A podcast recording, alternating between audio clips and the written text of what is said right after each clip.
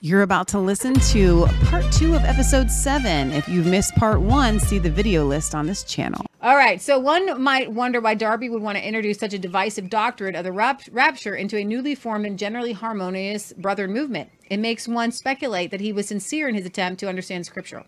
Some Darby defenders believe he came to accept the rapture doctrine through his own study. Paul Wilkinson illustrates this by giving a compelling argument.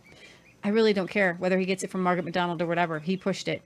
Lord, but then moving on, putting the rapture to the side.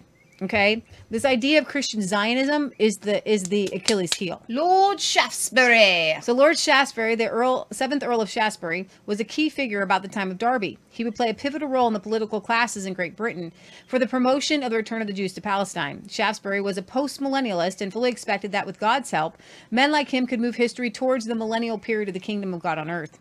In the late 1830s and 1840s, the Middle East was in turmoil because European governments were engaged in uh, propping up and climbing Ottoman Empire. So, the Ottoman Empire. Um, maybe Michelle can bring up a picture of how vast it was.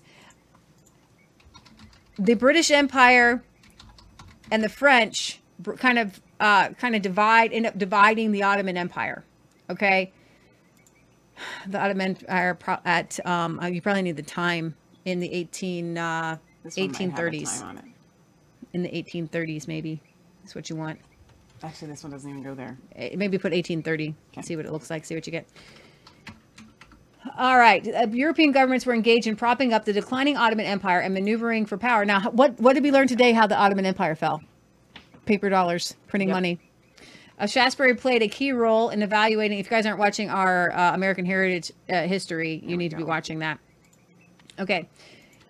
All right, so Shaftesbury played a key role in elevating the vision of a Jewish return and saw an opportunity in connecting Jewish uh, repatriation with British's with Britain's political interests.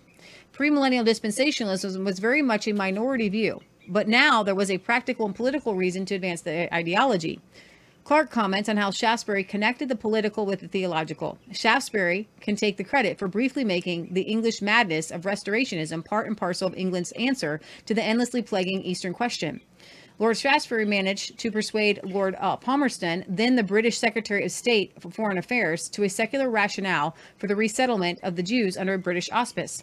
This strategy would give the British the needed hegemony over Russia in the region. Shaftesbury shrewdly avoided any biblical warrant, for he knew the key point for uh, Palmerston was the political advantage that this move would bring. The attempts to instill Anglican d- dominion and British influence, as well as lure European Jewry to Palestine, did not go well in the decade of the 1850s. Nonetheless, Shaftesbury did not give up and persisted for years in promoting his idea. During this time, he is largely credited in coining an important phrase that was used by other Zionists to elicit support. In a letter, he wrote that the area of Palestine was a country without a nation crying out to be populated by a nation without a country.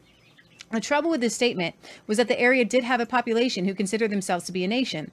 In 1880, there were about 480,000 people living in Palestine under the government of the Ottoman Turks. Of these, 456,000 were Arab Muslims and Christians, and only 24,000 were Jews. To this day, the non Jewish Palestinians resent the battle cry of the Zionist. Okay, and I, I, I there is a lot to unpack in that, and I'm not actually going to go quite in there. okay. So by 1866, the Zionist movement had entered the American scene at several points. The relatively small story of the early American Christian Zionism may serve to il- illustrate the American get it done work ethic applied to Zionism. We eventually see this kind of, pra- kind of practicality in modern Christian Zionists like John Hagee. Whereas the early European Zionists held a more historic premillennial view of Israel, thinking they would convert the Jews to Christianity and then they would want to return to the land, American Zionism started to take a more pragmatic position of getting them to the land and concerning themselves about their conversion afterwards. Stephen Sizer records that the consensus prior to 1880 was the restoration to the Lord and that Israel would be a Christian nation. However, and we're going to get to Scofield in a moment, uh, interpreting Deuteronomy 30 following Darby would change that to a to restoration to the land first and then conversion and not individual conversion but national. Isn't that interesting? Should not all come to christ? You revelation red pill is that every individual has to come to know christ. There is no national salvation. Right. Okay? The Palestinian covenant gives the conditions under which Israel entered the land of promise. It is important to see that the nation has never as yet taken the land under the this is Scofield. We're going to get to Scofield in a second under the unconditional Abrahamic covenant, nor has it ever possessed the whole land. The Palestinian covenant is in seven parts dispersion for disobedience, the future repentance of Israel while in dispersion, the return of the Lord, restoration of the land, national conversion, the judgment of Israel's oppressors, national prosperity. None of that concerns the church. None of it, really. Several decades before Scofield would publish this reference in 1880, in 1866, a small congregation from the Church of the Messiah rented a 567-ton vessel to relocate from Maine to Palestine. Whereas British Restorationism focused on converting the Jews so that they would go to Palestine to resettle the land, the American intention was to improve the land through their superior agricultural husbandry so that the Jews would want to go resettle the land. Led by Pastor George J. Adams, they thought that they would hasten the second coming of Christ by preparing the land for the influx of the Jews. And of course, who better knew modern and large scale farming than Americans, or so they thought. The whole episode was a disaster from the first moment that they set foot upon Palestine until the mission unraveled in 1867, when several fatalities and scandals ensued. Of the 156 families that originally went to Palestine, most returned that year, and Pastor Adams was revealed to have been a drunken despot who later ended up in Philadelphia, where he died. Mark Twain chronicled the event and even traveled there at one point to see the exact state of their condition. He ultimately labeled the affair a complete fiasco. Wow. So, part of the American interest in Zionism was no doubt fueled by the seven long touring visits that John Mel- Nelson Darby made to Canada and to the United States between 1862 and 1877. So, here's this guy. He's not a really nice guy. Charles Spurgeon mm-hmm. can't stand him. Nobody else likes him. Right. He knows everything, and he's got a new doctrine, and he's bringing it to the United States. Here it comes. Darby found the American, this is where it all gets really hot. So, Darby found the American evangelical experience to be bereft of theological interest in his dispensationalism, but heavy on the practical, practical aspects of Zionism. The American evangelical community was still largely postmillennial and optimistic, especially concerning the view that America, American ingenuity, grit, and energy would show the world to be a better place, thus preparing the way for the millennial reign of Christ. Love that. This American uh, paradigm paradigm annoyed Darby, but he persisted. He eventually You can't be happy. You can't have an optimistic outlook. It has to get worse and worse and worse, you Americans.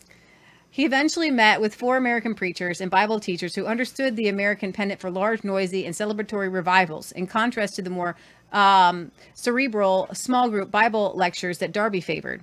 James H. Brooks, Dwight L. Moody, William Eugene Blackstone, and Cyrus I. Scofield will come to advance Darby's premillennial cause in America and change its course, both theologically and politically.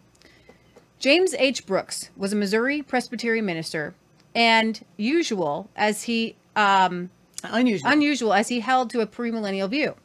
He often lamented that he was isolated in his eschatology. Presbyterians typically held to an amillennial position, which was the predominant eschato- eschatological position from the reformers forward. You're going to, um, and actually, let me just bring up. We're actually going to go. I think I want to get. I want to go back just a second to explaining these views, and it's going to be in the, the the previous window. All right. Let me see. I'm going to go back to find. All right. So, postmillennial, literally a thousand years, is the belief that Christ will physically return to the earth only after a non literal millennium is completed. Postmillennialism is optimistic about the end times. Christ's reign of the earth from heaven increases during the millennium, which is thought to be a non literal 1,000 year period, but a very long time. Postmillennialism places the church in a role of transforming uh, whole social structures before the second coming and endeavoring to bring about a golden age of peace and prosperity with great advances in education, art, science, and medicine. All cri- um, I'm going to move down. Um, dispensationalism is the idea that God has worked in different ways throughout history through different economies and different dis- dispensations. A dispensationalist makes a major division between the covenants God acting with wrath and vengeance in the Old Testament and with love and grace in the New Testament. Dispensationalism teaches pre tribulation rapture, divides the end times into seven dispensations, and teaches a conspiratorial view of history. Um, and then amillennialism should be here. All right, so amillennialism, it's called, uh, I, like, I think it's the ide- idealism. The spiritualist approach. This view states that the prophecies of Revelation are not to be taken literally, but have a general sym- symbolic application in all of history. The heavenly battle of Revelation 12 is thought to describe the ongoing battle between good and evil. So I think a- we kind of grew up with with our mom As as, a- all millennialists, Yeah. like these idealism. This Mhm. kind of like I think that it's more esoteric than literal. Right, exactly. So I just wanted to kind of give you guys a little refresher there to know what we're talking about with the peeps. Okay, so because all millennialism was adopted by the reformers, it achieved a quality of orthodoxy by which its modern adherents can point to with pride. They can rightly claim many worthy scholars. So you've got uh, Martin Luther, Calvin, all those guys. Darby visited St. Louis five times, and although no firm account is recorded, it is most likely that Brooks and Darby met during one of his visits. Some think they must have met since Brooks published a book in 1870 entitled Maranatha, Lord Come. In this book, Brooks lays out a rapture doctrine that is identical to Darby's po- viewpoint and contained most of the usual Christian Zionist themes. Brooks is one of the first works that overtly mentions the curse of Genesis 12:3 in not supporting Israel, and goes on to list the biblical offenders: Egypt, Persia, Rome, Assyria, Babylon. More recent Christian Zionists have expanded this list to include Russia, Nazi Germany and Great Britain. Increasingly, Brooks went against the current of anti Semitic tide concerning the Jews, increasing influence over banking, academi- academia, and councils in Europe. He saw their emerging predominance as a harbinger of the coming conversion of the Jews to Christianity. Entirely optimistic, he did not live to see the horror of this rising anti Semitism reach its zenith just a few decades later. Brooks organized two week long Bible conferences at Niagara on Lake Ontario. These were similar to the Albury Park and Power Court Powers Court conferences, but were more for Bible believing Christians as a refuge from the European theological liberalism that was seeping over into the American evangelicalism than anything else. Uh, however, these conferences found the new thought concerning end times in the form of premillennial dispensationalism a reassuring part of their new fundamentalism. Eventually, this new paradigm dominated the conferences, and they became almost solely dedicated to this theological system. After Brooks' death, the fragile truce between the minority postmillennialists and the majority premillennialists broke down, and the last one was held in 1900. Brooks had managed to hold the coalition together due to his sweet nature, combined with foresight to draw up a confession of faith, to which there was an official agreement. This confession kept the peace for many years. Interestingly, this document, which was solidly fundamental in its affirmation and the inspiration of the um, uh, um, In, in, inerrancy infallibility of, scripture. the depravity of man, and the deity of Christ, and the person, work, and the deity of the Spirit included a return of the Jews to Palestine. Dwight L. Moody, a friend of Brooks and Darby, was in part responsible for the early spread of premillennial dispensational message. He took Darby's theology and stripped Darby's message down to its urgent basics. Stanley Gundry wrote in his biography of Moody that his evangelistic message sought to be the lowest common denominator. Born in New England and trained as a cobbler and shoe salesman, Darby ended up in Chicago uh, to work for uh, then uncle. Wait, not Darby. I think um, Moody. That's a typo. Although he came to faith in Christ as a teenager, it would take a few years before Moody would wind up in full time ministry.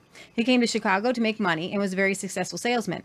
So you you pretty pretty much everybody kind of knows um, who Dwight L. Moody is. But here's the connection between American and British Zionism.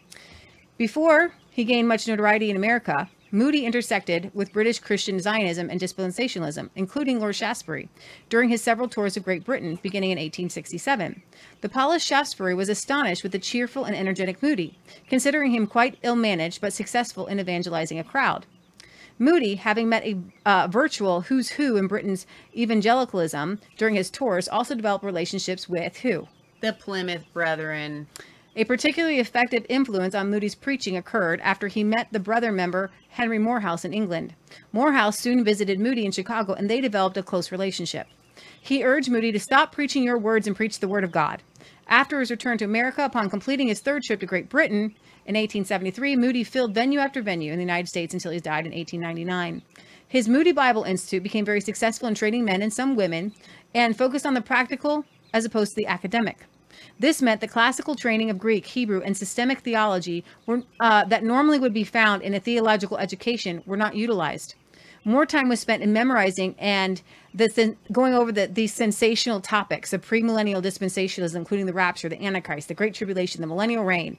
It was apparent that the Plymouth Brethren's dispensational motifs impacted Moody's theology, although he rejected their separatist um, um, ecclesiology meaning I know you guys just think that you got the thing, but I'll take your thing and I'll just spread it to everybody. The Plymouth Brethren thought that they were exclusive in what they were believing. and- no, the Plymouth Brethren thought that they were exclusive in knowing the right way. Right. And then he was going to just disseminate it to everyone. That, yeah, because they just thought that they were the bee's knees, right? Gundry we notes that he was the first American evangelist of note to follow the premillennial scheme of eschatology. So the very first. let's just take a breath. Okay.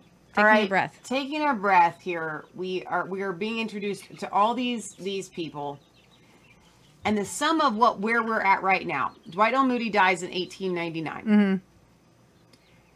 He is the first, really and truly, to take this brand new dispensationalist pre-trib rapture theory and say, I'm going to take my charismatic personality, not to be confused with being charismatic and speaking in tongues, but just this, this charismatic personality, and I am going to disseminate this to Americans. I've got my Moody, you know, Bible Institute. We're going to teach this to the the, the young people, and they're going to go and spread it. So it's amazing just how quickly in a hundred years this new teaching spreads throughout Christendom, Yeah. Western Christendom. So Moody Bible Institute was named Moody Bible Institute after his death. All right. But get this. Moody Bible Institute became the, the West Point for the kind of the Baptist fundamental type It Christians.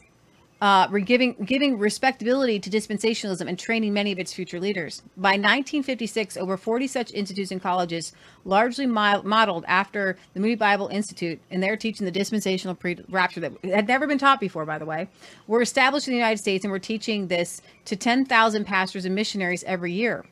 These included the Bible Institute of Los Angeles, the Northwestern Bible Training in Minneapolis. Goes on. There's a kind of siege mentality that is evident in the writings of Darby that preceded the rise of these Bible colleges. Darby was openly hostile and suspicious of all Christian institutions, and this included Christian uh, academies. Regardless of whether this new theological movement was theologically correct or not, the rapidity of the adoption of premillennial dispensationalism into the Christian church and the American church was astoundingly fast. The full weight of modern mass communication and the increasing mobility of societies no doubt gave rise to this. Along uh, came along the way, Christians were seeing that they were being pushed aside. Liberalism was entering the world, and they pulled out of society.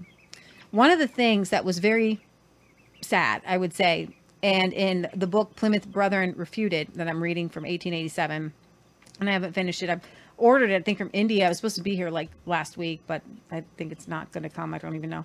Wait a minute, you're reading a book that's not. It's on my phone, but I'd rather have very the book. Very confusing. I'm reading All the right, book I on my get it, phone, but I'm waiting it. for it to come.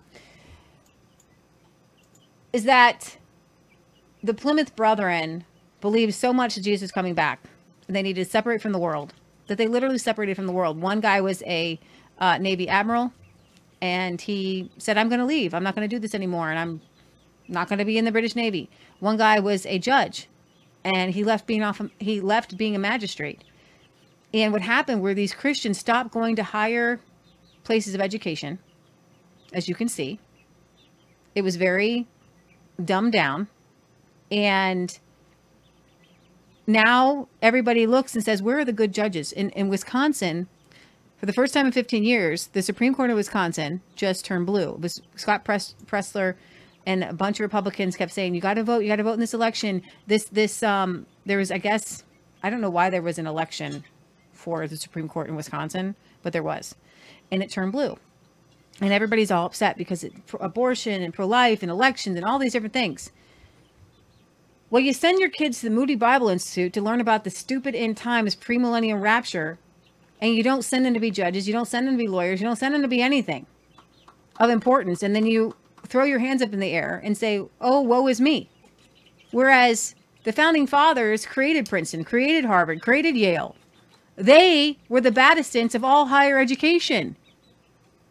They were the lawyers, they were the judges, they were the Supreme Court members, they were the presidents, they were the statesmen.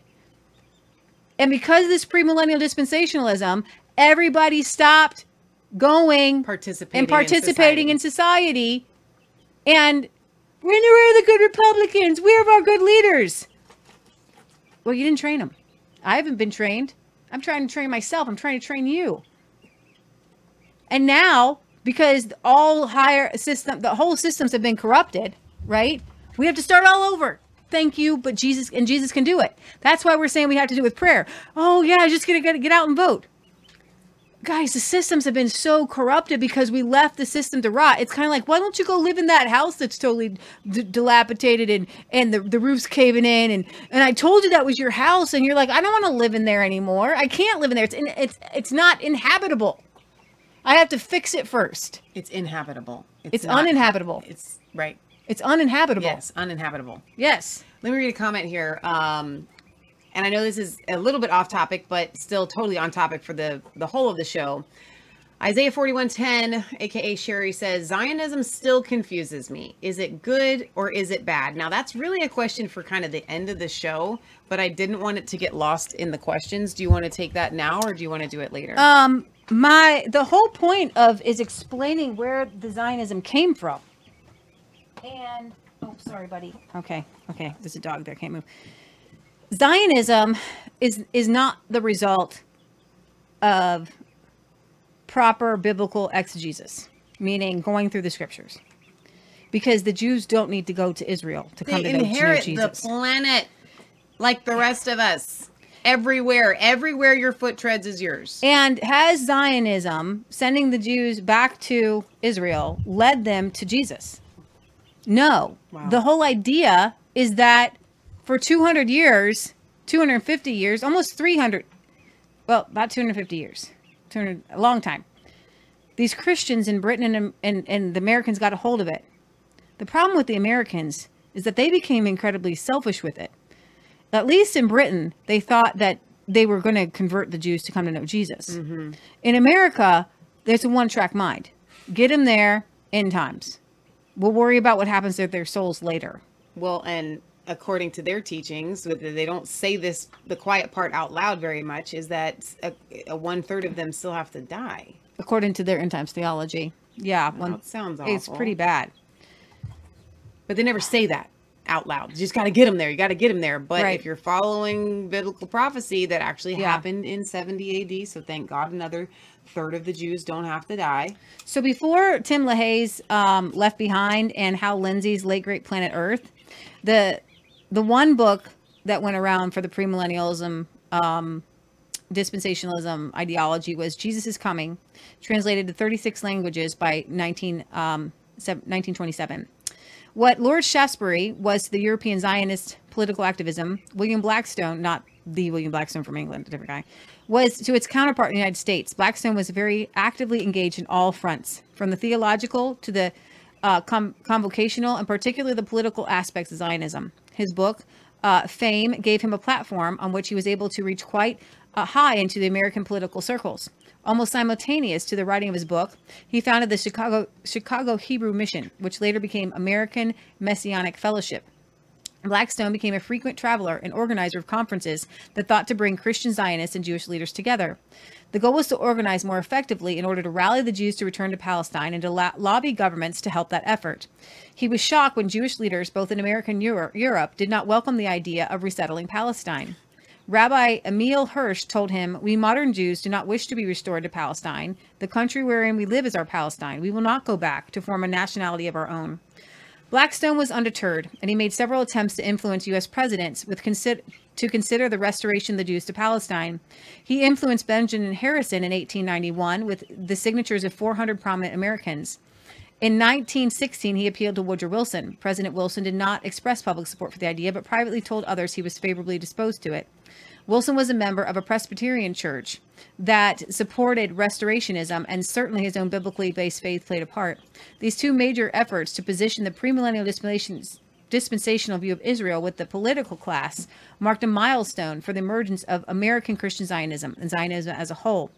While Theodore Hertz, Herzl in Europe has been widely widely credited with the father of Zionism, Blackstone preceded Herzl's main body of political work by several years and thus might rightly be considered at least the lesser co-father of the movement.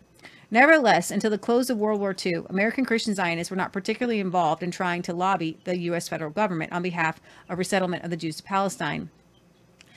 Um, and as we shall see that change in big ways, American Christian Zionism will become the largest and the most politically powerful voice for the support of the new state of Israel after 1948.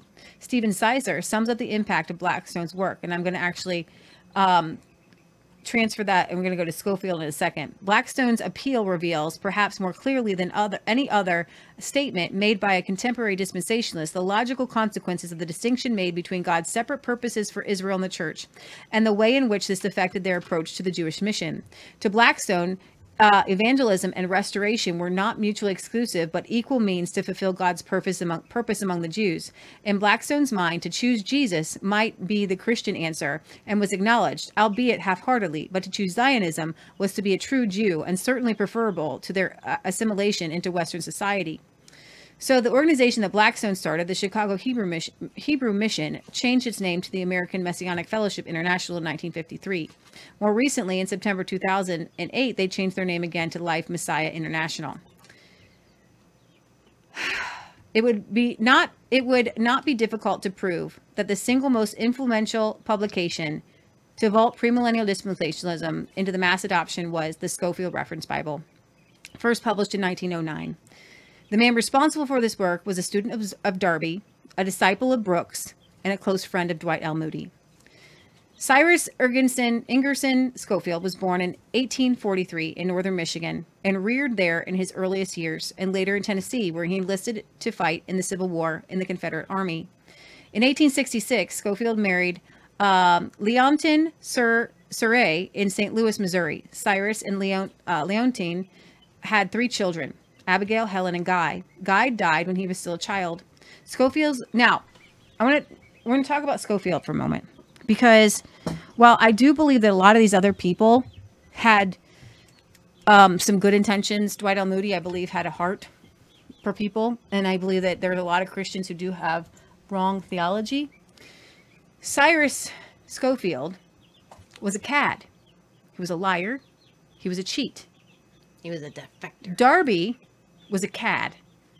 He was an arrogant person. So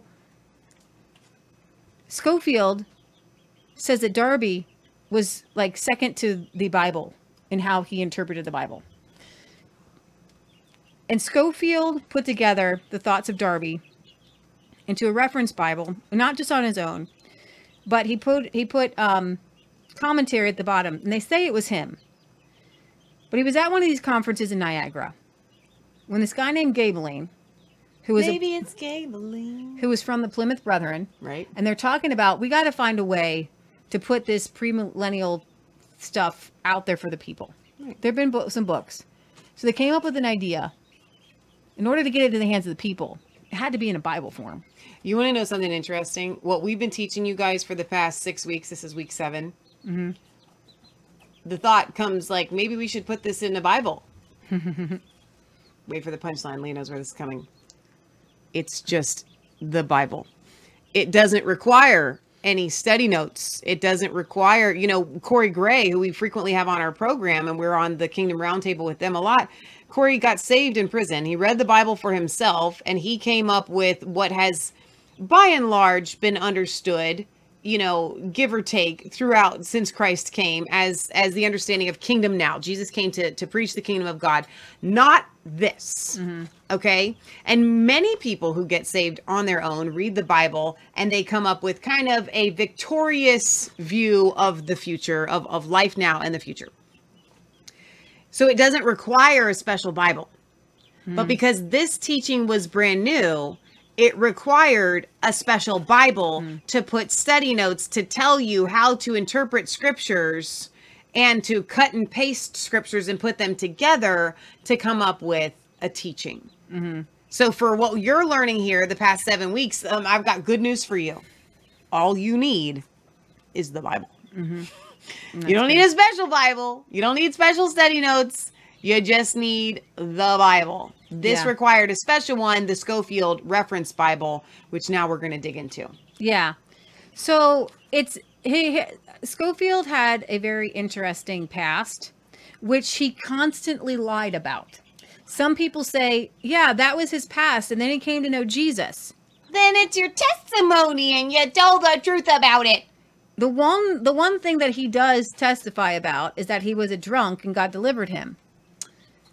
But Scofield was married to a woman The Leontine. It's kind of and. Leontine, and he ended up leaving her and and he and his kids. and his kids. So Cyrus Scofield in 1861 went to uh, visit his sisters in Tennessee. He was not yet 18, and even though he gave his age as 21, and he enlisted in the 7th Regiment of the Tennessee Lying Infantry. about his age. He was listed as a uh, patient in the hospital of Richmond, Virginia. There's no mention of a wound, so he may have become ill. He asked for an exemption to leave because it was a horrible situation, and he he went about telling everybody that he served the entire time in the Civil War. So he lies about that. Okay. He goes to St. Louis, where he uh, is kind of apprenticed under his sister's husband to be a lawyer. And in St. Louis, Missouri, in 1863, he, um, where I think one of his, I think one of his brother-in-laws or something opens a dental school. Um, his, let me see. I'm gonna. Lee's got all this written. I want I to. I want I know, to. Wait, wait. You look for that. I want to tell them. Remind them again. If you go to Revelation Red Pill Wednesdays on ResistanceChicks.com, the website's three weeks old, but Yeah. this is there. Um, scroll down to episode eight of the original Revelation Red Pill Academy, and you can follow along with this blog. Leah is skimming over it, but Yeah. if you really want to dig into it and get the meat of it, you can read it for yourself there. Yeah. Okay. So he studies law, and he has a connection with um, with various people. There were dinners, dances, and parties in the French society that he was able to get into because of his his his his. Uh, I think he gets he meets his wife in this French society, and the Catholics. She's a Catholic society later. She she has some money. Comes from money, and they get married when he was 24, and they start having children, and they move from St. Louis to Atchison, Kansas. So Kansas politics were vitrally were, were viciously crooked at the time, and anyone in Kansas politics was suspected of corruption. And Cyrus was deeply involved in it. Some of the problems involved in his brother-in-law's interest in squatters being injected from illegally occupied land. Cyrus had engaged a lawyer, John J. Ingalls, as a legal counsel to serve the family interests. Ingalls later became state senator and had to be aware of the corruption and bloodshed. Scofield had some sort of law partnership with Ingalls, who seemed to sponsor him. In 1871, Cyrus was elected representative of the lower house of Kansas legislature from the 4th district for one term. Renomination from that district was blocked, so he filed for uh, Nema County and was elected to the 8th district. There was no record to show he ever lived there during that period. The Atchison Directory from 1872 to 73 lists the same addresses as before. So he lied about that. Though Ingalls, his friend, served three terms in the Senate, he was very immoral and had no concern for the truth. He recommended his friend Scofield to President Grant for U.S. District Attorney for the Federal Judicial, Judicial District of Kansas. Cyrus gave up his seat in the legislature and took the office in June of 1873. This ex Confederate soldier solemnly swore he had never borne arms against the United States. That was rank perjury. So, an article on December 14, 1873, in the Daily Times of Leavenworth suggested something was amiss in the DA's office.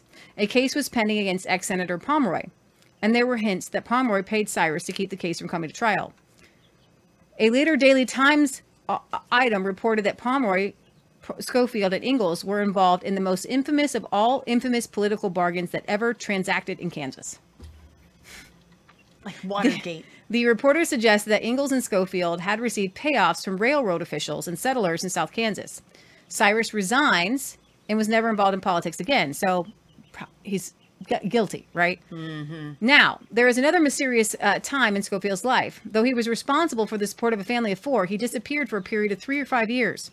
One acquaintance said Scofield had a bad reputation and he just skedaddled out of town. In his story of Scofield's life, there's a there's an author, not Trumbull, who ha- he went about to interview Scofield about his life to make him look really good because he became a minister, he became a Christian, and he has to be good because if we are going to use the Scofield Reference Bible, the guy who put it together can't be a cad. Gotta be a great guy. But he left all kinds of things out. Okay. So, in the guy who wrote the, the book about him is Trumbull. All right. So his his wife had problems of her own in during that period. Her son died, and and in the book by Trumbull, he doesn't even mention his son Guy. He like dies at two or three. It's crazy. So Mr. Trumbull's story states that Cyrus returned to St. Louis to practice law, but the publication, The Bench and the Bar of St. Louis County, shows no evidence that C.I. Scofield was ever a member of the St. Louis Bar in the 19th century. Mr. Trumbull's story of a successful law practice is in question since the court records of St. Louis show that at one point Cyrus badly needed a lawyer of his own. According to court records, Cyrus had signed a note for a $200 loan, which was to be repaid within 60 days. The note also bore the alleged signatures of Emmeline pa- uh, Papin, his That's his sister, sister. and C.E. Betts. When the borrower tried to collect on the note after 60 days, however, he was unable to locate either Cyrus's home or office. Between closing date for 1877, the law office had apparently been closed in August. He Both- put her name on there. yeah, and and and this guy Betts. So Emmeline and Betts declined to pay the note. The sheriff's deputy stated that a petition was served to Betts, and so these are these are notes that we can find in history. Okay, so I'm going to skip over all the specifics of this. He's a liar. There were thief, he was constantly constantly borrowing from people, not paying them back.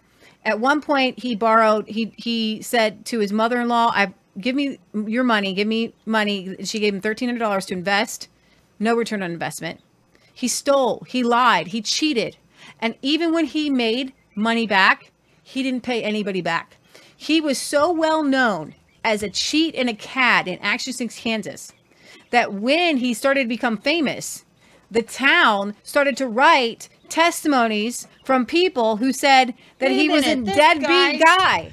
And so, also, while he was married and he had left his wife and he left his his Mm-hmm. children, he went around saying like he was a bachelor, not married, just living the single life. He didn't tell people that he was married. When he became a Christian, under he was he there were some Christian women that met him in prison. Prison. He finally went to prison for this stuff. Okay. forgery and stuff. He became a disciple of Brooks, and what I think happened was he found a way to cover up his crime and just tried to forget about it and start a new life. And you know what he did It was one, of- I think, one of the worst things. He said that when he married his wife, who was Catholic, it was not a real marriage, and she was a Gentile, and his children were born in sin. And that he, with his wife not being a real Christian, even though she was Catholic, that he couldn't ask for a divorce, but she could and she asked for divorce on the grounds of abandonment. Abandonment because he left her for four years and she had to support her, never paid, never took care of the kids. How in the world can anybody say that this guy, he never provided for his children, not a day in his life? You what you meant was how can they say that the guy that never provided for his children is is came up with the most wonderful Bible on the planet that has illuminated us to the modern end times theory that we're supposed to believe. This guy. This guy, this guy, this guy. All right. So it's very interesting. He never went to Bible school. He just went to these Bible conferences in Niagara. He picks this up. He goes with Brooks. He picks this up from um, Darby and he meets Dwight L. Moody and he just kind of picks it up. Okay. During this time, Frederick A. Tholuck was teaching something more apostolic. In his study, Light from the Cross, he states his belief in a triumph, triumphant church prevailing on earth against Satan. That was actually from the Moody Press in 1852. He places the Great Tribulation in 8070 rather than modern doomsday prophecies, which foresee freeways littered with driverless cars. The failure of Tholuck's uh, views to remain prevalent in this country is largely due to the activities of Darby's, Brooks, and Scofield. So essentially, Tholuck was teaching what you're learning here, Mm-hmm. And it didn't spread because the weeds took over the, you know, the real grass Right. that would have grown. But So- it's okay because we're getting it back. Yeah. We're pulling up the weeds. We're rescattering the grass seed. It's gonna come back. So Cyrus becomes a pastor at Hyde Park Congregational Church in St. Louis in, eh, until 1882. But on July 28 1881, about the time Cyrus was licensed, uh, his wife uh, had di- divorce papers drawn up, and you can see the case mem- case number. It was not filed until, until December 9th, 1881. I know that the blog here says Cyrus because his first name is Cyrus. his last name is Scofield. For reference for everybody to understand, C.I. could- Scofield. Could, you just say Scofield instead of Cyrus? Sure. Try to do that translation there. All right. So Cyrus uh, Scofield, okay, Scofield never disclosed that he had a wife to his congregation. In fact, he gave them an, the impression that he was a bachelor. His wife actually became a librarian at the Atchison Public Library. And she, in 1883, she filed a second divorce petition. So while he's a pastor, Yep. he's abandoned his wife and children. Yep. Not telling anybody, not taking care of them. And uh, the divorce papers deemed uh, Scofield unfit for custody for the children. The judge granted her full Because he left them. Right. Yeah, exactly. He left him. So Scofield, formerly of Kansas, late lawyer. It says po- divorce. The divorce never became final. No, it did. It says right here. But It's the first one. Oh, okay, okay. And then okay. he, the second I get it. Right, petition. Following. So this is actually a um, from the Atchison, uh, Kansas paper. Listen to this. Cyrus I. Scofield, formerly of Kansas, late lawyer, poli- politician, and shyster, generally has become to the generally has come to the surface again and promises once more to gather around himself that halo of notoriety that has made him so prominent in the past. The last personal knowledge Kansans have had of this peer among scallywags was about four years ago after a series of forgeries and confidence games. He left the state in a destitute family and took refuge in Canada. For a time, he kept undercover, nothing being heard of him until within the past two years when he turned up in St. Louis, where he had a wealthy widowed sister living who has generally come to the front and squared up his little follies and faubles by paying good round sums of money. Within the past year, however, Scofield committed a series of St. Louis forgeries that could not be settled so easily. So And the erratic young man after having his was compelled to linger clean, in and he's going back to his jail for six months. Among the many malicious acts that characterized his career was one peculiarly atrocious that has come under our personal notice. Shortly after he left Kansas, leaving his wife and two children dependent upon the bounty of his wife's mother, he wrote his wife that he could invest some $1,300 of his mother's money Her mother's money. all she had in manner that would turn return a big interest. After some correspondence, he did he uh, forwarded them a mortgage. He signed it. Blah blah blah. Those two women lived in abject poverty after that. His mother-in-law. He defrauded his mother-in-law and his his mother. and his wife. He lied about being a doctor. He put DD, Doctor Divinity, in front of his name, and nobody he nobody gave him a doctorate. He never went to any sort of Bible college. There's a lot more about Scofield that he's just a cad. He's just a cad, okay? But he's you honestly, there's another person that I consider a cad in our group. He left his wife and is married to somebody else and is in the Reawaken tour. I don't I don't abide cads, okay, who leave their wives and children. In 1888, Scofield printed Rightly Dividing the Word of Truth to teach his classes the dispensational view. In 1856, a godly Scot named uh, Patrick Fairbairn wrote a scripturally, scripturally based refutation of the whole dispensational business. Unfortunately, Scofield was not enlightened to that matter. So then he goes to a Dallas church and at this time, he was head of the Southwestern School of the Bible in Dallas, a forerunner to the Dallas Theological Seminary. So we have Dwight L. Moody's and Dallas Theological Seminary, the Battiston, the underbelly of Baptist teaching. And it's mostly Baptists that actually have this, and it's mostly um, Baptists that are, have been spreading the premillennial, and it's you know premillennial theology and different offshoots of that. We were part of um, Faith Evangelical Free Church, was a more liberal kind of Baptist church the now I want to get a little bit into and and we are running short on time, but we usually do three hours, so we got some time. Um, the heart of Scofield's system is a teaching of prophecy that proponents claim restores lost truth, which has been lost since the early days of the church. And that's what Irving said. That's what Lancuza said. That's what Darby said. It's lost. We found it. So, and let's clarify for for those that maybe are still wondering. Wait a minute, Michelle. Wait, a minute, Leah. I believe that this has been taught for two thousand years. If it had been taught for two thousand years, there would be evidence of it, and the people that promulgated it and spread it ablaze in Western societies and churches and and all of this they wouldn't have come out saying, "Hey, this is brand new and it's really, you know, hard to get into people's minds because they don't want to receive it because it's so new." Mm-hmm. Right? that's how we know that what they're teaching. I just think that some people don't really know what we're talking about that they're teaching or that they were teaching and that they are currently now teaching that has found its way and wiggled its way into everything that you ingest on the end times. Okay, so um, yeah, that's that's true. That's true. Uh, Debbie, I'm going to refer you to the first six. I know it's a lot of work because it's it's been a lot. Debbie says, "Do you both feel Revelation is all future or part future? The only part I feel is past, um, present, future is the beginning to the churches before chapter four." Rather than going into any of that here on this episode, because like Leah said, we're short on time and we can't do it in every show because in every show there's somebody that asks us these types of questions. All that's already been answered in episodes one through six. So I We think, never went into Revelation. We only did Matthew. but she'll understand where we're getting at Okay. by watching episodes one through six, and I think that that'll give you a, a pretty good understanding of where we're coming from um, in our show. Yeah. Uh, but really, the question to me isn't what about Revelation. The question should be what about Matthew 24? What about Matthew 24? That's the question. The Olivet Discourse, for those of you that don't know chapter and verse.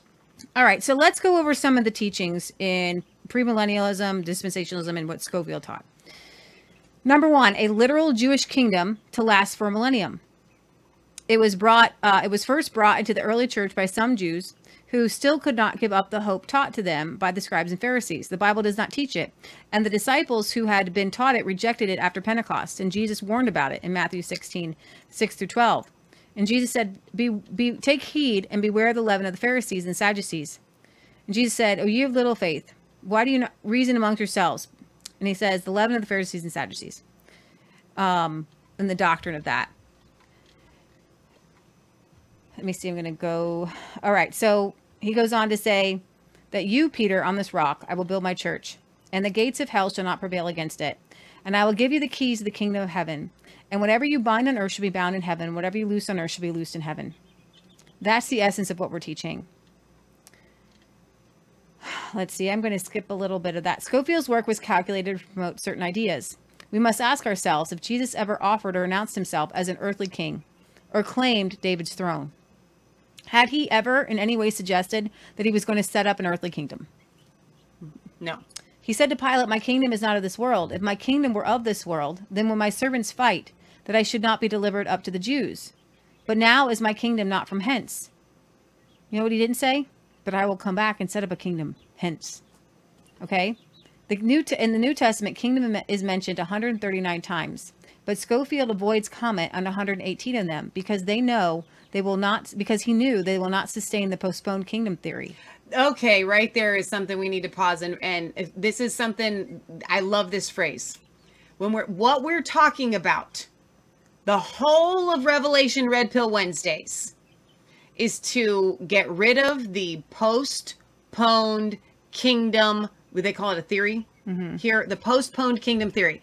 Jesus kept saying how many times? 138, 139 times. He talked about the kingdom, the kingdom, the kingdom. If you go into a modern church today, I know I say this a lot, you will hardly ever hear a pastor or a preacher mention the kingdom. Why?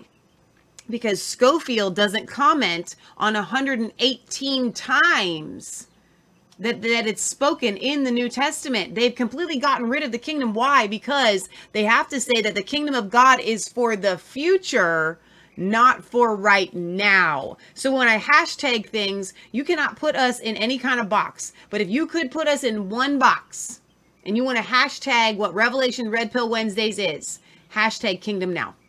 Hmm. Kingdom Yeah. now. Not kingdom future, not postponed kingdom theory. Kingdom now. Jesus said, "I come to I've I'm I've come to proclaim my kingdom. My kingdom is here. It is not of this world. It's not an earthly kingdom, but it is here on this earth right now." Mm, that's Okay. good. That's good. All right. So now I'm just going to kind of talk to you guys from some of my own my own research on on Scofield and the Plymouth Brethren. This is my favorite part. Scofield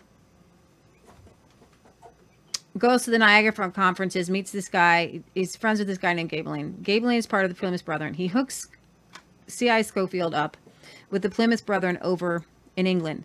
They're talking about putting together this reference Bible. Mm-hmm. Scofield goes over, leaves his pastorate in Dallas. Or I don't know if he's in New York or Dallas at this time. I think he might be in New York, New York at this time. And he's in New York at this time because my brain was farting on me. He's in New York at this time because in 1901 he he he gets nominated to join this club that is so exclusive mm-hmm. that every person in the club has to sign off on a new member. Right. It's called the Lotos Club. It's supposed to be a club for literary people. Right. It's supposed to be a club for the the the high elites in New York. How does this seemingly kind of poor pastor, he doesn't have a lot of money, Right. get put in the upper echelons of New York? Who pays his dues? He has to pay dues every year. There was another guy, and I don't have time to go into him tonight, and I don't know if we will at, at all in our studies, but you guys can look him up. His name is Samuel. Uh, uh, I'm gonna miss it. Unter Untermyer. Samuel Untermyer. No internet. Of course, I don't have internet. You want me to pull it up here? Um, Wi-Fi not connected. I've got it. Samuel Untermyer becomes one of America's biggest Zionists. Uh, he is obsessed with Zionism. Now, some reports have C.I. Scofield being funded by Unterman to create the Scofield Reference Bible with all of these references that the Jews need to go back to Palestine. The Jews need to go back to Palestine. There's two covenants. There's God's covenant for for the Israelites and there's God's covenants for the Gentiles. And the Jews and and this is a perfect theology for Jewish people because they don't have to deal with Jesus right now. okay? They don't have to deal with the Jesus question. Untermyer was the the a, a famous, absolutely famous lawyer. He was the first lawyer to make a million dollars in a single case. What? Yeah, in a single case in the early, early, early 1900s. Wow. And he is part of the Lotos Club with C.I. Scofield. And you know what else he was a, law- a lawyer for? He helped draw up the papers for the Federal Reserve. No way. He did. Stop it. He did. So whether these two people work together, there's this is where a lot of the unknowns are. Are you all listening? C.I. Scofield attention right now. is encouraged by Gaebelein to go over to Britain and to to learn and to research uh, under the Plymouth Brethren, and he stays with the Plymouth Brethren, and he he is continually he's getting their teachings together, and he's gonna get this book published through the Oxford Press through the Plymouth Brethren. The book. Which book? C.I. Scofield's Reference Bible Got it. that has all these reference notes that all these Christians are reading that basically say we have to promote Zionism. Right. That's why this is the biggest red pill for me because Zionism is not biblical, Uh oh. it's not in the Bible. The Jews are wonderful people, but they need to come to know Jesus. And when they do, their inheritance isn't a patch of land in the Middle East. Their inheritance is just like ours, which is the entire world. The planet. that is what true gospel spreading is. And so Untermyer um, actually kind of blackmails Woodrow Wilson at some time, at kind of one time to kind of promote his Zionism. He was uh, a very interesting person. I'm gonna see if I can find some more on him. I think I had more, but I don't know where where I've got it. Well, he helped fund. The Lotos Club history suggested Woodrow Wilson for president, funded by Andrew Carnegie. Here it comes. Um, they Andrew Carnegie built their, or I think purchased their second building. So our three top bad guys are Rockefeller, Carnegie, and Ford. Well, that means for, on Resistance Chicks program for the past seven In general, years. yeah. In general, the Revelation Red Pill aside, Yeah, these are our bad guys. the Lotos Club is very very secret, but they had um, writers, connoisseurs, journalists, politicians, diplomats. It's L O T O S. You can find it on Wikipedia. There's not much much in there. We do know that Mark Twain was part of it, um, and we knew that we do know that Cyrus Scofield was part of it. And why is was he part of it? It was very strange.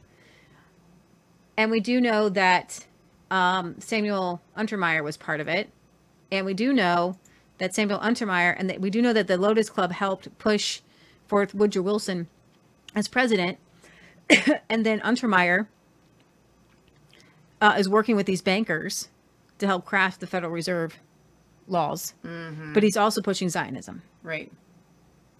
So you can make of that what you want. I'm making of it. Okay, you can make of that what you want. Meaning, this idea Mm-hmm. helps. So I believe that their primary focus wasn't really modern end times theory and where that takes you. I think it was really just their kind of takeover of everything. Mm-hmm. Right. Yeah. And modern end times theory was a kind of facilitator to help that, you know, get further. Yeah, exactly. I think probably you guys are, this is a lot of information and you're probably a little bit on overload like I am. And I think that going through what's in the Scofield Reference Bible might be a bit much tonight, but I'll just go over a little bit of it. Let me see. Where do I want to start? And I want to hear from you guys in the chat how you're doing because you've a lot of you have stayed, so I'm really really proud of you. Um, Rodney over on Facebook has a comment that I want to read. Um, most Christians have never heard of Josephus, a real life Jew that was not a Christian, was on the street, an on the street reporter. He was actually also part of the war, by the way, um, of the War of the Jews and the destruction of Jerusalem in 70 AD. And just to repeat the line so you guys can take it with you not knowing about the destruction of the temple in 70 AD as a Christian mm-hmm. is the same as being an American and having never heard of the Revolutionary mm. War. If you don't know it, then you don't know what happened when Jesus prophesied in Matthew's Matthew 23, 24, and 25 mm-hmm.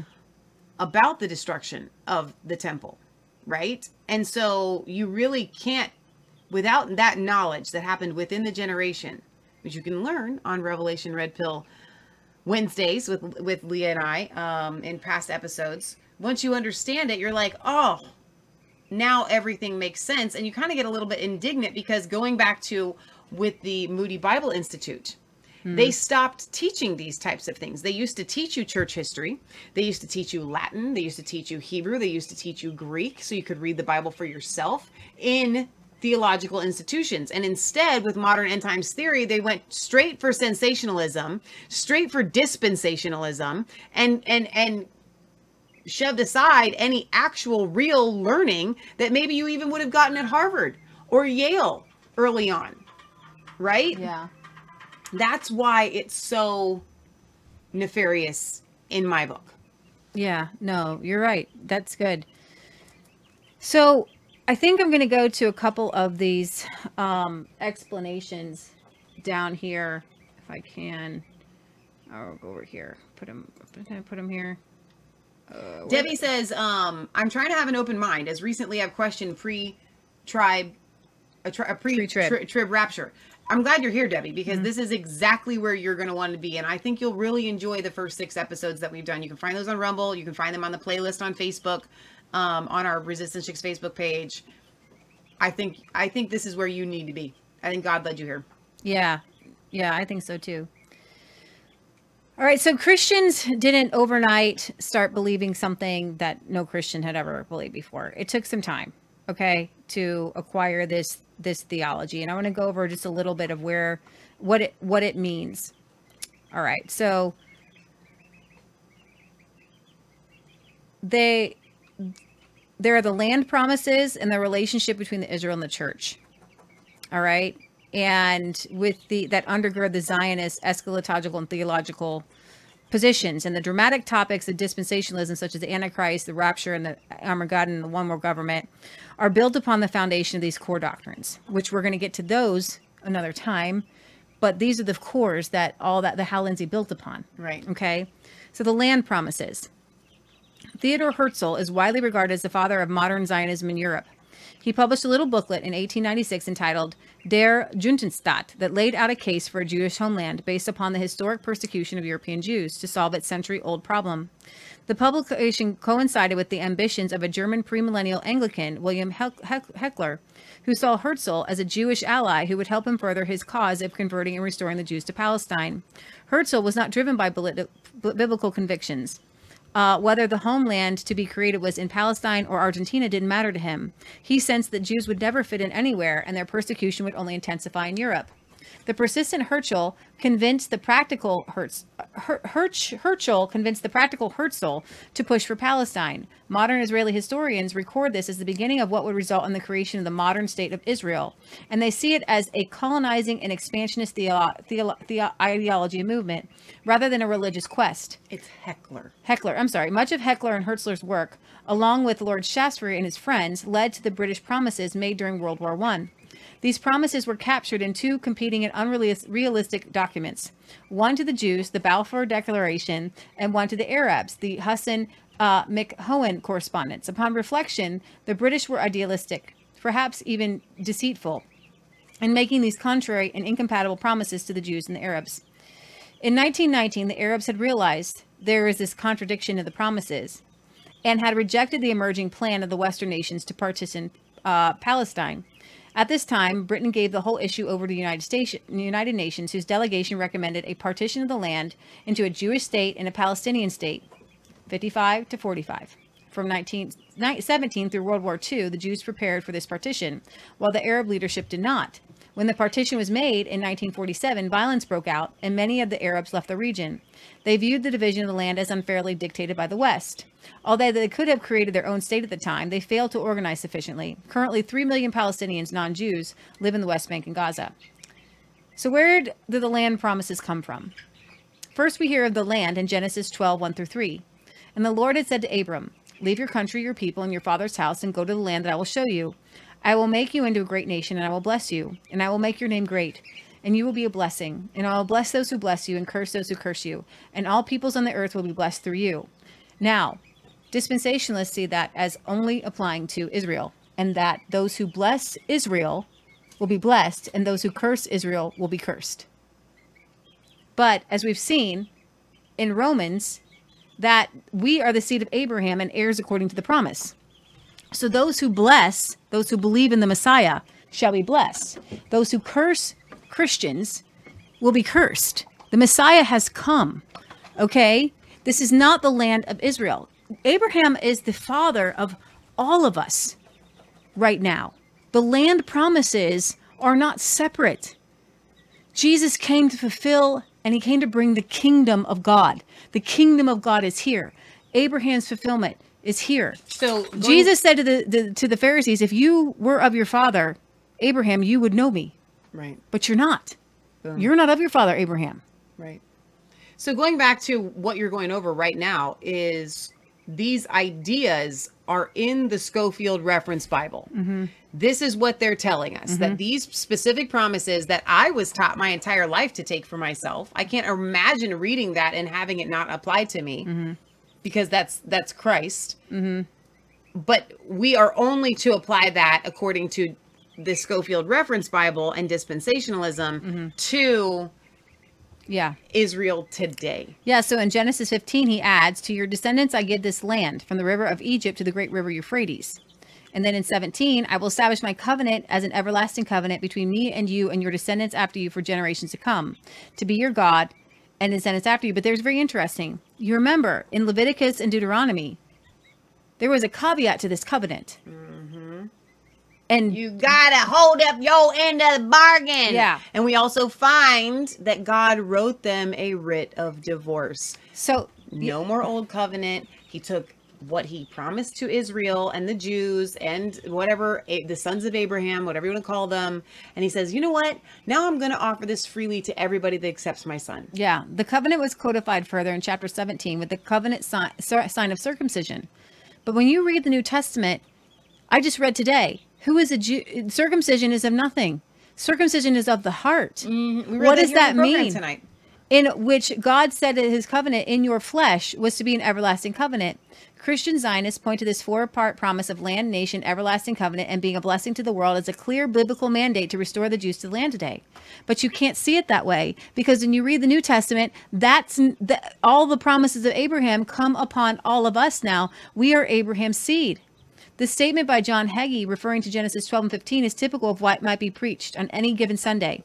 This covenant established Israel as a nation and as an everlasting and unconditional. Unconditional means this covenant is the contingent upon God's faithfulness to Israel, not Israel's faithfulness to God. That's not that's not true. It's not biblical. God says 5 times, I will, I will, I will, and he never says to Abraham, you must, you must. What? The dispensational position on the internal nature of the Abrahamic covenant is widely viewed as correct in the sense that it is different from the Mosaic with regard to conditionality. Many scholars agree that the Abrahamic, as well as the Noah and the D- David covenants, are grants. The Moses, uh, by the Mosaic, by contrast, is seen as obligatory. Both are in evidence as common uh, to the ancient Near Eastern political landscape. So, and we talked about um, the um the Thayers do a really good job on on that on grants and, and Sparrow like pictures on Rumble. So on these, and you can show them this if you want. There's grants and treaties. Uh, Moshe Weinfeld says that both types of agreements preserve the same elements: historical introduction, border delineation, stipulations, witnesses, blessings, and cursings. However, he points out that they are very different functionally. The grant serving to reward loyalty and the treaty acting as an inducement for future loyalty. Both Abraham and David are examples of outstanding loyalty and faithfulness to God and were given wonderful promises. The grant of land to Abraham and the grant of royal dynasty to David are unconditional grants, according to Weinfeld. Some scholars in the Reformed tradition have somewhat departed from the sharp distinctions of conditional versus unconditional. Um, I'm going to move down. Land in the Old Testament is both a physical reality and a theological symbol. Of the 2,504 uses of land in the Old Testament, speak of its importance to theology. Though God promised to Abraham a specific piece of geography, Abraham apparently understood it as more than geography. Hebrews chapter 11. Theologically, land is the gift of God. Land is the place of blessing. Land is the fulfillment of promise. Land is that sphere of life where our lo- where uh, one lives out one's allegiance to Yahweh. Land is the place where Yahweh uniquely chooses to dwell to reveal himself. Land is a sphere of God's kingdom activity. The land promise retains a fulfillment, yet not consummated aspect. There are indications within scripture that the land promise is fulfilled yet not consummated, and yet to be consummated in a new cosmos. The cons- conquest under Joshua was more than just a military invasion. It was a theological event wherein the pious of Israel had their faith confirmed in God's promise to Abraham. Everybody looked, every each and every generation looked for the promise and rest in the land.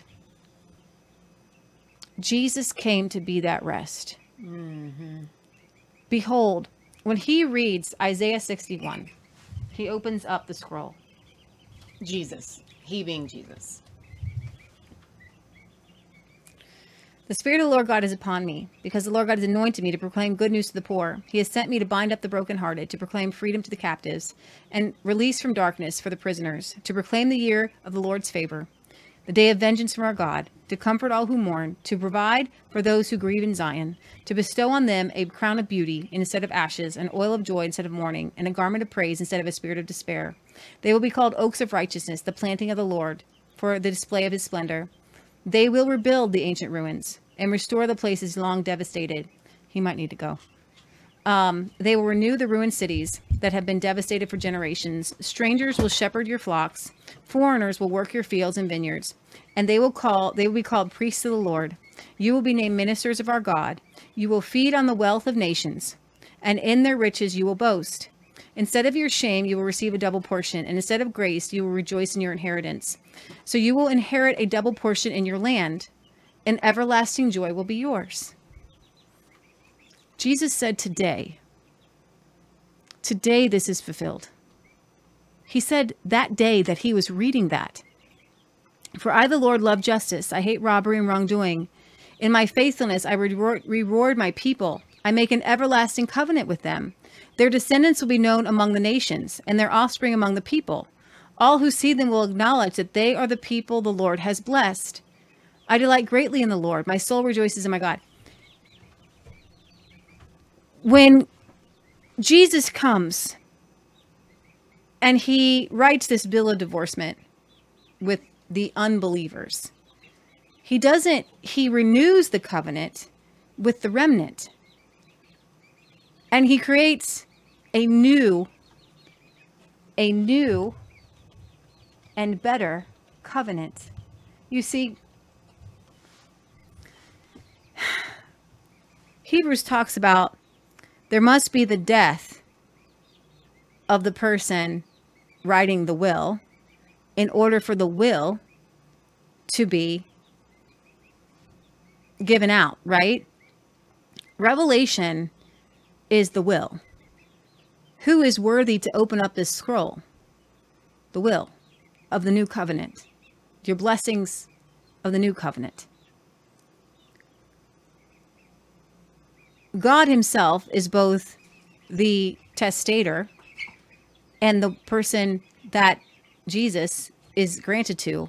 And then through Him, we, the body of Christ, are the recipients of the new and better covenant, of the new will, if you will.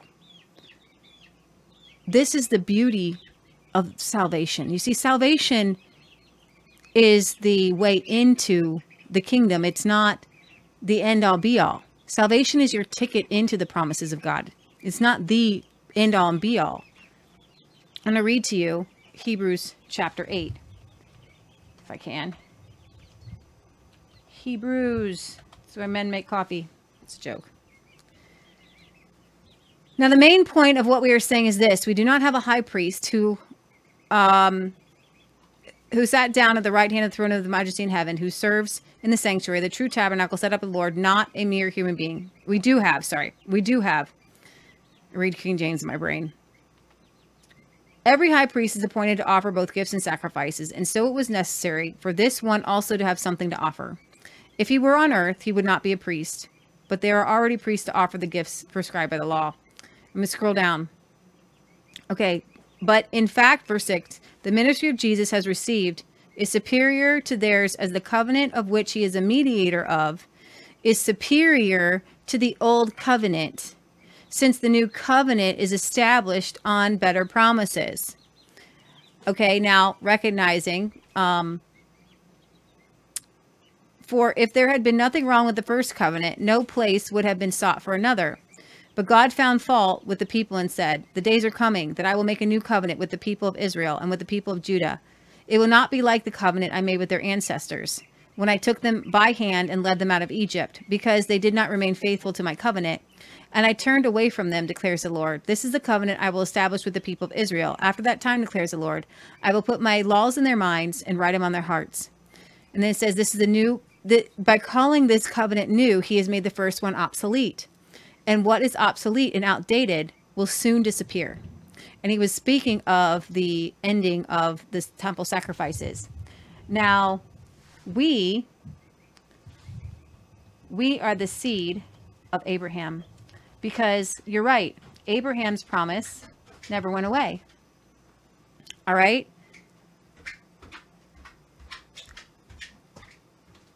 And I'm going to get, I know Corey has all of these memorized to, um, I think it's, I'm pretty sure it's, where is it? Galatians. So then, those who are of faith are blessed along with Abraham, the man of faith. We are now blessed with Abraham. We are the children of Abraham. And that is the most important thing.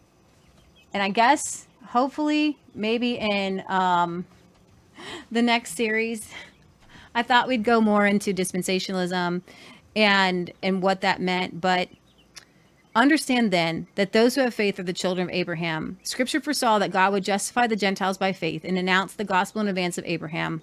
All nations will be blessed through you. So those who rely on faith are blessed, along with uh, Abraham, the man of faith. We are now part of that promise, we're now part of the covenant. We're now part of everything we are grafted in. And unfortunately, this idea of breaking the two apart with this land covenant and um, the all of that, it's it's not it's not what God wants. He doesn't want this separation between the Jews and the Gentiles. Well, you get two different things. You get there's a separation because the Jews killed Jesus and they're awful, and then you get the they're God's chosen people and they're amazing, instead of just we're all God's people. And mm-hmm. that's what we started off by reading in Romans at the start of the episode today. We're all God's people. And yes, it's easier for the original branch to be grafted back in. But you heard what Paul said. Were they broken off so that you could be Yeah. grafted in? And Paul's like, hey, yeah, that's a pretty big deal. But they can be grafted back in too. And it's easier for them because they come from the original tree. right. So before we sign off here, um, if anybody has any questions in the live chat, if you're watching live, because I know a lot of you guys will watch this back afterwards, go ahead and leave them in the chat, and uh, and we'll try to address them very very quickly. If not, I think that you guys got a pretty good, and I'm really proud of you for sticking around. History lesson to where on earth did all of this come from? This is what we've been trying to get to for the past couple of weeks. How did it get started? Now, the new revelation that you got the past few weeks is tying in the motivation of Zionism or the need for Zionism within dispensationalism. You have to have it. yeah, that there is a fervor, uh, uh, maybe some rightfully placed to um, maybe have a land for the Jews, but unfortunately, what we're gonna maybe go in, where we will we will go into is how dispensationalists are using the Jews to fulfill their own pipe dreams of Jesus coming back. Yeah, it's and you guys need to go there and, and and you'll get saved. First we wanted you to get saved because we cared about you and to come to know jesus. But now as john hagee says just go there. And all of israel you're kind of come to know jesus at some point. You don't even need to come to know jesus really do you? Um, there's really not an outreach to jewish people because this dispensationalism doesn't jive with leading a jewish person to jesus in my opinion No, Okay. then you're all gonna die. and you still have even the Jewish people come to know Jesus. If they get come to know Jesus under the dispensationalism, they're they're still stuck under the old covenant, thinking that that they have this this land is theirs, but now they have all the land, which is you know a very strange uh, phenomenon to to have. Myra says, I've never heard anyone cover it better. Th- Thank you for that. Uh, Isaiah, Isaiah 4110 says, Thanks. I will have to check out the Revelation Academy. And also, um, I don't know who it was last week. I think it was Isaiah 4110. We were making a big deal about somebody else in the chat last week becoming our first Rumble monthly subscriber. Rumble's added this new $5. You For five bucks a month, you can subscribe to us on Rumble and support You get a little channel. badge, you don't get ads. So I didn't see that Sherry, Isaiah 4110, also became a monthly subscriber. That's so now we have two $5 a month subscribers, and you guys are awesome. And I'm so glad that you're doing that. So, you according to land promises, one more thing. Um, this is trying to find what what the dispensationalists say is that the land promises were never fulfilled. yes, They never got all the land. But Joshua, it, it actually says, so Joshua took the entire land, just as the Lord had directed Moses. And he gave and he gave it as an inheritance to Israel according to their tribal divisions. Then the land had rest from war. In the very next chapter, a detailed listing of the conquered kingdoms is given. Chapters 13 through 22 are detailed accounts of the division of the land among the tribes of Israel. At the end of chapter 21, Joshua records a more emphatic uh, uh, reiteration.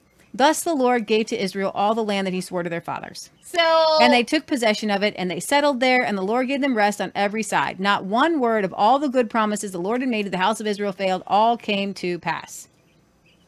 So, so dispensationalism and modern end times theory is teaching that they didn't get all their land, and now they have to get it again. Or? mhm, they have to get it again. They have to fulfill that promise. That wasn't, that was, But it was fulfilled, and where does it say that that promise has to be fulfilled twice? Yeah. Nowhere does Yeah. it say that, by the way. Um, I, Sherry says don't spend it all in one place. All right, you guys, I'm really proud of you that this many of you have stayed and don't have any questions. This is really good. Um, Linda says, guys, I had a dream last year that spoke of doctrines of demons and men and how the church has grown comfortable in them. In January, Johnny Enlow broke this out, and then I was led to you. So much revelation every week, dots connecting left and right. Love you. Lorraine says, Well, how about that? It is finished. You know, Jesus said that on the cross. Well said there, Lorraine. Judy says, You are always very thorough. I appreciate that. You guys are awesome. Patriot Gallery's been putting the links to her latest blog on wild horses in the chat. And oh my gosh, you guys have got to check that out. As a matter of fact, Corey Gray came to us and was like, Dude, your mom's latest blog, so spot on. And it ties in with the latest Kingdom Roundtable that they did this past Monday. So to sum up, if you guys want more of this, go back and watch the first six episodes. If you want even more than that, go and watch the Kingdom Roundtable every Monday night at 8:30 p.m. So 8 one p.m. It's- it's- one section that we didn't get Eastern to go over was the fact, and I'll just tell you guys this. You guys ever heard of a guy named Aleister Crowley? No, we gotta do that in its own episode. I'm You're teasing spoiling it. the punchline. Let me tease it. You are For those who spoiling stayed the through this whole thing, punchline. don't they? Shouldn't they get a tease?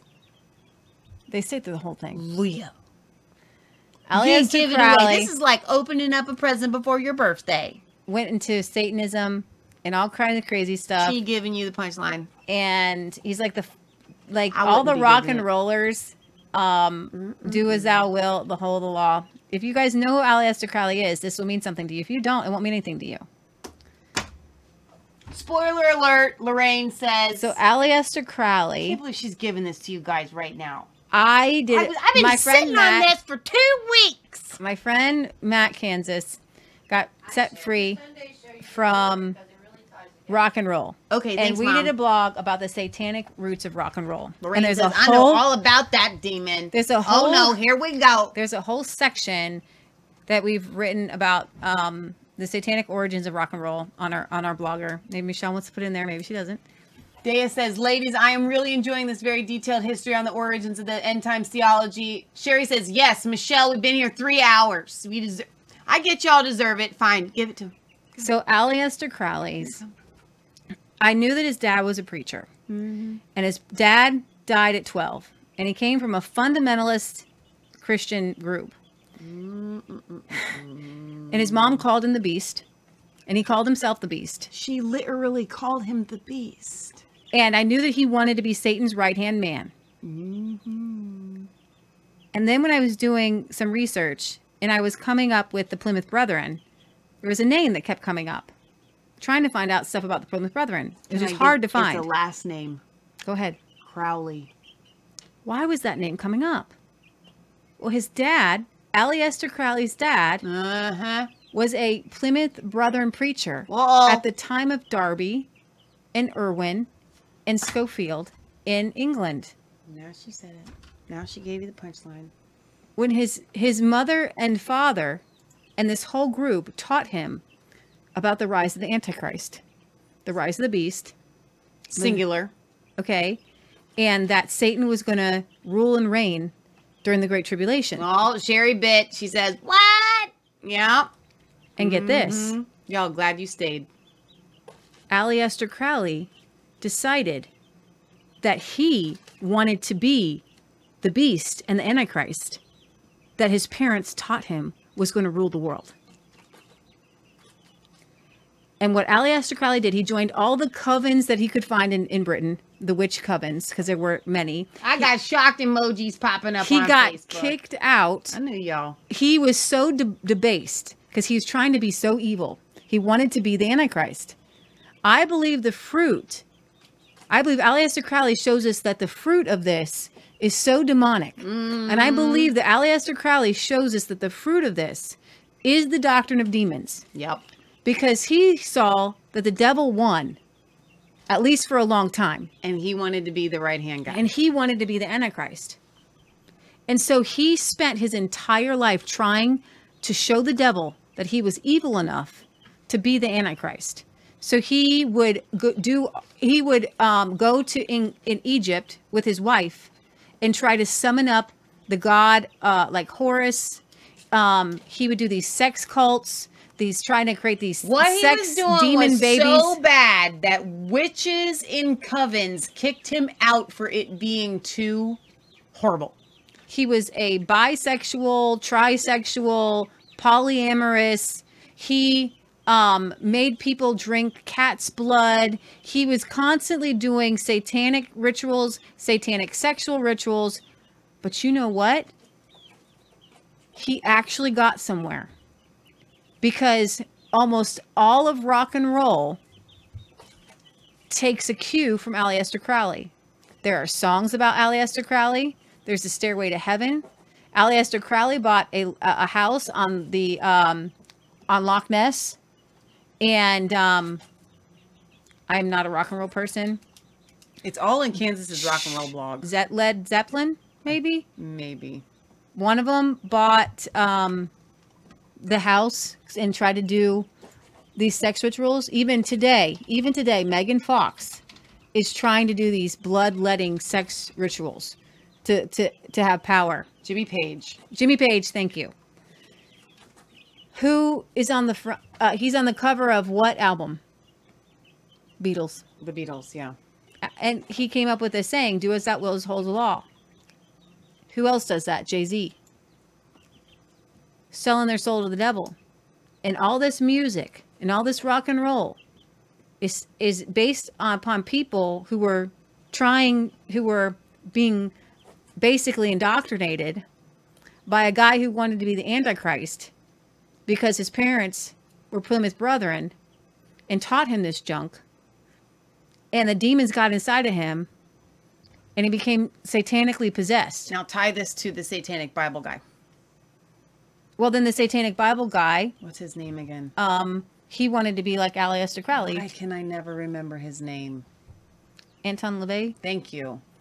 So He studied. I Aleister Crowley. believe that this theology is the doctrine of demons and has resulted in the downfall of past 100 years of our nation. And when we kick this theology out, we'll kick out every rotten piece of fruit in our nation that we have on. ever had. Come on. There will be peace in the Middle East. Mm-hmm. Jews and Muslims are going to come to know Jesus the right way. Yes, they are. We're not going to set. We're not going to send them to Israel and say, by the way, turn or burn, and a third of you are going to die, and you're going to go through the great tribulation. Blah Which blah they blah. actually turn that to two thirds. I don't know where that. Okay. That's, this is we're going to have a revival when we get rid of this. Sherry says, There you go. The dots have been connected. This is such a tangled web, isn't it? This is insane. Wow. Stacy says, What? He wanted this? And then he he went around and and it- I'm actually really surprised because he he died not becoming the Antichrist. Isn't Right. that something? but he spread to billions of people around the world the satanic ideology through rock and roll, through MTV, through all these people that picked it up and said, I want to live according to that guy. Okay. And you wonder, we just saw the movie Jesus Revolution. Mm-hmm. Great revival because Aleister Crowley, do as that will, spread really far. And it led to a bunch of people doing drugs and sex cult stuff and it, that led to a bunch of people coming to know Jesus And coming out of rock and, and coming out of it. But that movie, Jesus Revolution, never discussed the foundations of it because everybody's listened to these songs. Everybody has these satanic Aleister Crowley Antichrist songs in our heads. We all have listened to them, and we have to be set free, and we can be set free. And when we get, I believe truly, when we get this this doctrine out, real real revival will start, and that's what I'm so excited about. No, that's so good. All right, uh, a couple more comments here. Stacy says that makes so much more sense. Lorraine says, and we see where this all starts in January, Gen, Gen, the Genesis six and the Book of Enoch. Sherry says, "How do you do this to us after three hours? Really, we need a twenty-four hour marathon." LOL. So the guys, my, I was thinking about having the guys the next time, but honestly, next week, No, we have to have the guys on next week. It's We have to do long. Aleister Crowley. You're It's not to do fair. a bonus episode. no, because they only come on Wednesdays. People Leah, only know it's Wednesdays. They are chomping at the bit. They're to come going back. to the boys on Mondays. Leah. They got to do Aleister Raise your Crowley. hand. Do you want to have Serge and Jason and Corey come back next Wednesday? Or do you want Why don't we ask Serge and Jason Corey if they want us to All do right, the fine. Aleister Crowley connection? All right. Well, because I think that doing the Aleister Crowley connection and then the the um finishing the the, the basis, the Tim LaHaye, we will not have John had Hagee. them on for over a month I by the time we know. get them back. We'll pray about it. All right, you guys. This has been an excellent, excellent show. I hope you've enjoyed it. I will be breaking this up into two parts everywhere we upload it, part one and part two. Stay tuned because you never know what you're going to get next week because it fluctuates. But in the meantime, reminder we go live every Friday at 6 p.m. I Eastern Standard Time. that you guys there was not one anti-Jewish comment in there They did really good. I'm really proud of you guys. You did really good. because you're understanding. I prayed about this. How do I how do I take out the Zionist part from all those weird bitch shooty anti-Semitic people? Like, I actually love Jewish people and I want them to inherit the world, not just one piece of land. I want them to inherit the planet as well. Sherry's like, how about next Tuesday? Uh, yeah, bonus Revelation Red Pill episode. Uh, we will see. We will definitely see. See, I wanted to do that as just a kind of its own Just Aleister Crowley. Aleister Crowley episode. Maybe it'd be a short one. It could be shorter, right? A little bonus episode in the midst of all this. Reminder every Friday we go live at 6 p.m. Eastern Standard Time on Brighteon.tv and then our after show on Rumble and Facebook. And then on every, every Sunday at 1.30 p.m. Eastern Standard Time for our World News program, which is fantastic. Also, reminder we were on with Scott Kesterson. Part one of that aired tonight while we were doing this at 9 p.m. Eastern Standard Time. Part two will air tomorrow night. I will be in the live chat for that tomorrow night. So I'm really excited about that on Podbean. You can go and follow Scott and Bards FM on Podbean and listen to the first half before you tune into the second half live tomorrow night. Um, we did an Ah! what? But don't go anywhere, 97 people watching, because I am so excited. Here it comes. It's not the She end of the world. The world is not ending, Okay. but the monetary system is. Uh oh, what happened? because the rise in the monetary system is going. We've now had three people contact ITM. No way. I am so excited that you You a guys. text message yeah. from ITM? Yes. Just we haven't even have we barely have this site I up. was I Leah, did you see I made my little thing for tonight? Look at this. Watch. Boom. That's been playing on and off tonight. Do you going guys on. know we we covered this, we've been covering this and we will continue to cover this at on every show. Lynette Zang is one of our favorite financial bloggers or video platform people. She's She's got four four things: food, shelter, barterability, and wealth preservation. Michelle and I can do three. We can't do you number four.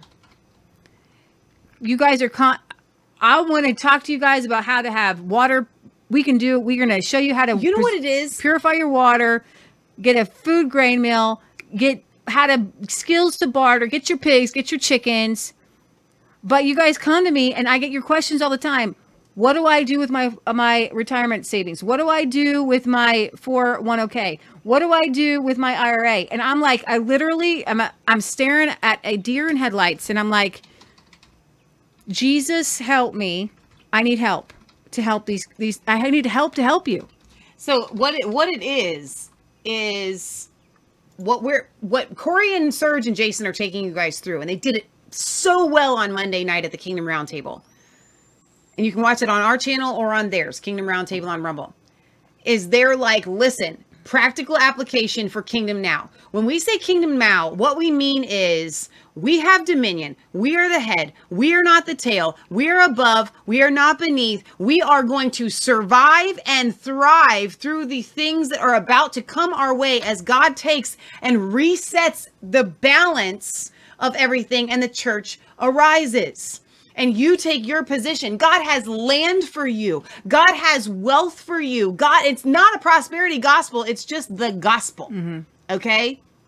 And so at ITM Trading, The reason why we're so excited to be partnering with with them after Because we sending you guys truly there for believe in years. we truly believe in gold and silver, but I don't know how to help you get out of your retirement account pull out of the system into gold and silver. That's terrifying to me. Okay, I don't because that could look. Oh, hey, I would. I think you should buy like uh, this many bars of gold, and maybe you should buy some of this, and maybe you should buy the. No. Listen, I can help you two grand and under. Let me show you. This. I can help you there. I can help you.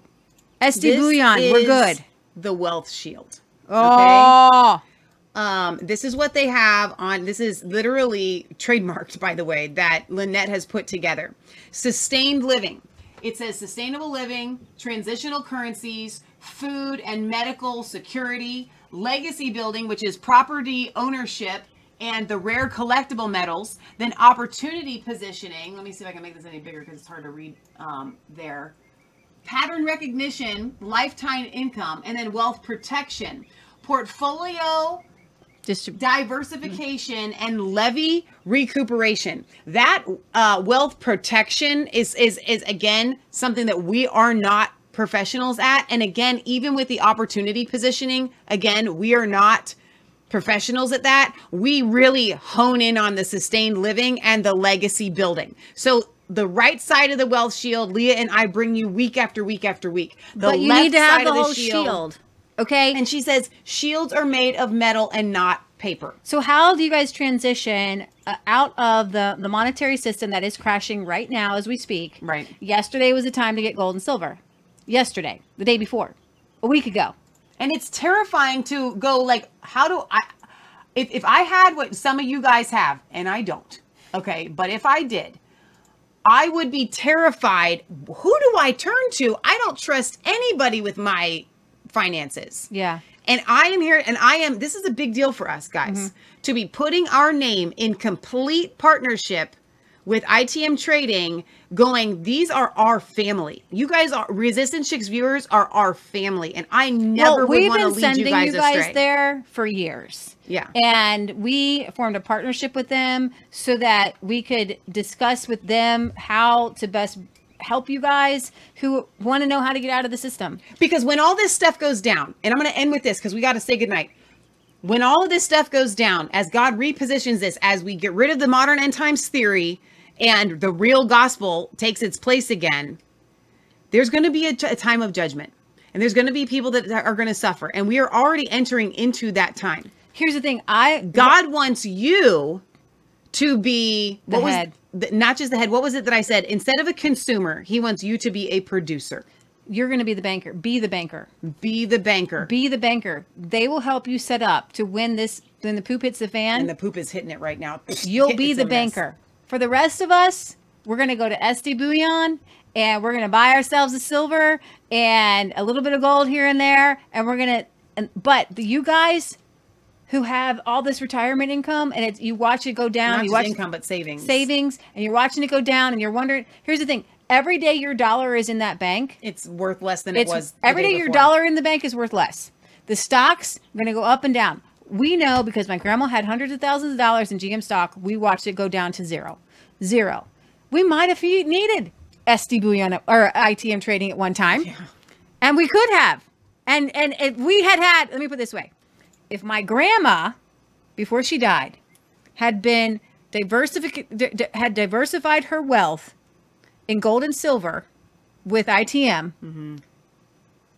I can't even tell you how much that would be worth now because I think it's like twice as much, Wow. you know? And ITM, Lynette watches the market. She knows she's been in it since she was a kid. Her parents were in it. And what they do is they're going to help you preserve so you're not going to lose. And when this crashes, you'll be on top. So Sherry says, I can't get my husband on board with that, but I moved my retirement last year to gold and silver.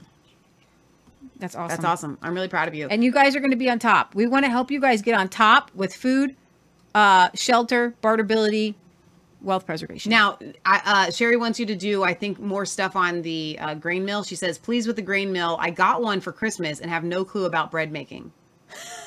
so we definitely need to do that video for you guys. we'll make some bread. We need to make some bread. All right. Lorraine says, my 19 year old just made her first big purchase of metals, my little saver. Oh my gosh. Your that's awesome. They're 19-year-old. They're about to turn you your bank account into digital currency. Exactly. Lorraine is raising them kids up right. I'm telling you what right now.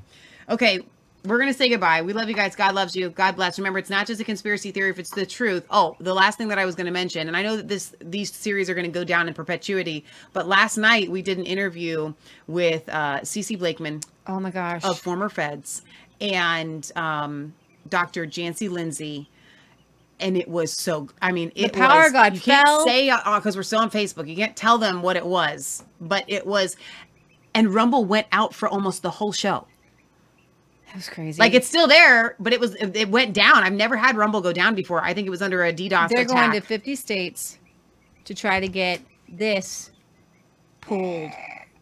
yeah. It's it, and it was so powerful. The testimonies you guys came in the chat. You were talking about your your family awesome. members being really, really harmed in the hospital with the protocols, and Yeah. we had a really kind of emotional show. show. It was it was fabulous. So there's that and a lot more coming up. We love you guys. God loves you. Congratulations to Jennifer Baird, Bird, Baird, who won the $150 gift card for Organic Yeah, Body Essentials. awesome. That was that's really really really cool. And then uh, last but not least, I'm going to go on tonight and I want to order the Percale sheets because they're 25 bucks. I want to get my own I want to get my own so that I can tell you guys how they are because they're literally still on mypillow.com. Close Promo out. code RC. They're Close still on out. closeout and I want to get a. Sh- I I have the flannel sheets. You have the Giza ch- sheets, and I want to get the Percale sheets. It's twenty five bucks, so I want to get myself a set, and I might get mom one too. So go to mypillow.com. The all season slippers still are on closeout. Like I, we don't even make a commission on these two things that I'm telling you about. That's how closeout they are. They're literally just go get them, the sheets and the slippers. We love you guys. God loves you, and um, share this with everybody that you can. They need this message of hope. They need this message of truth. They need to know what they believe and where they where it came from in order to make an informed decision. All right. Thank you guys for tuning into Revelation Red Pill Wednesdays. Every Wednesday we go live doing this exact same thing. So be there or be square, and we will catch you guys on Friday, brighteon.tv, 6 p.m. Bye, guys.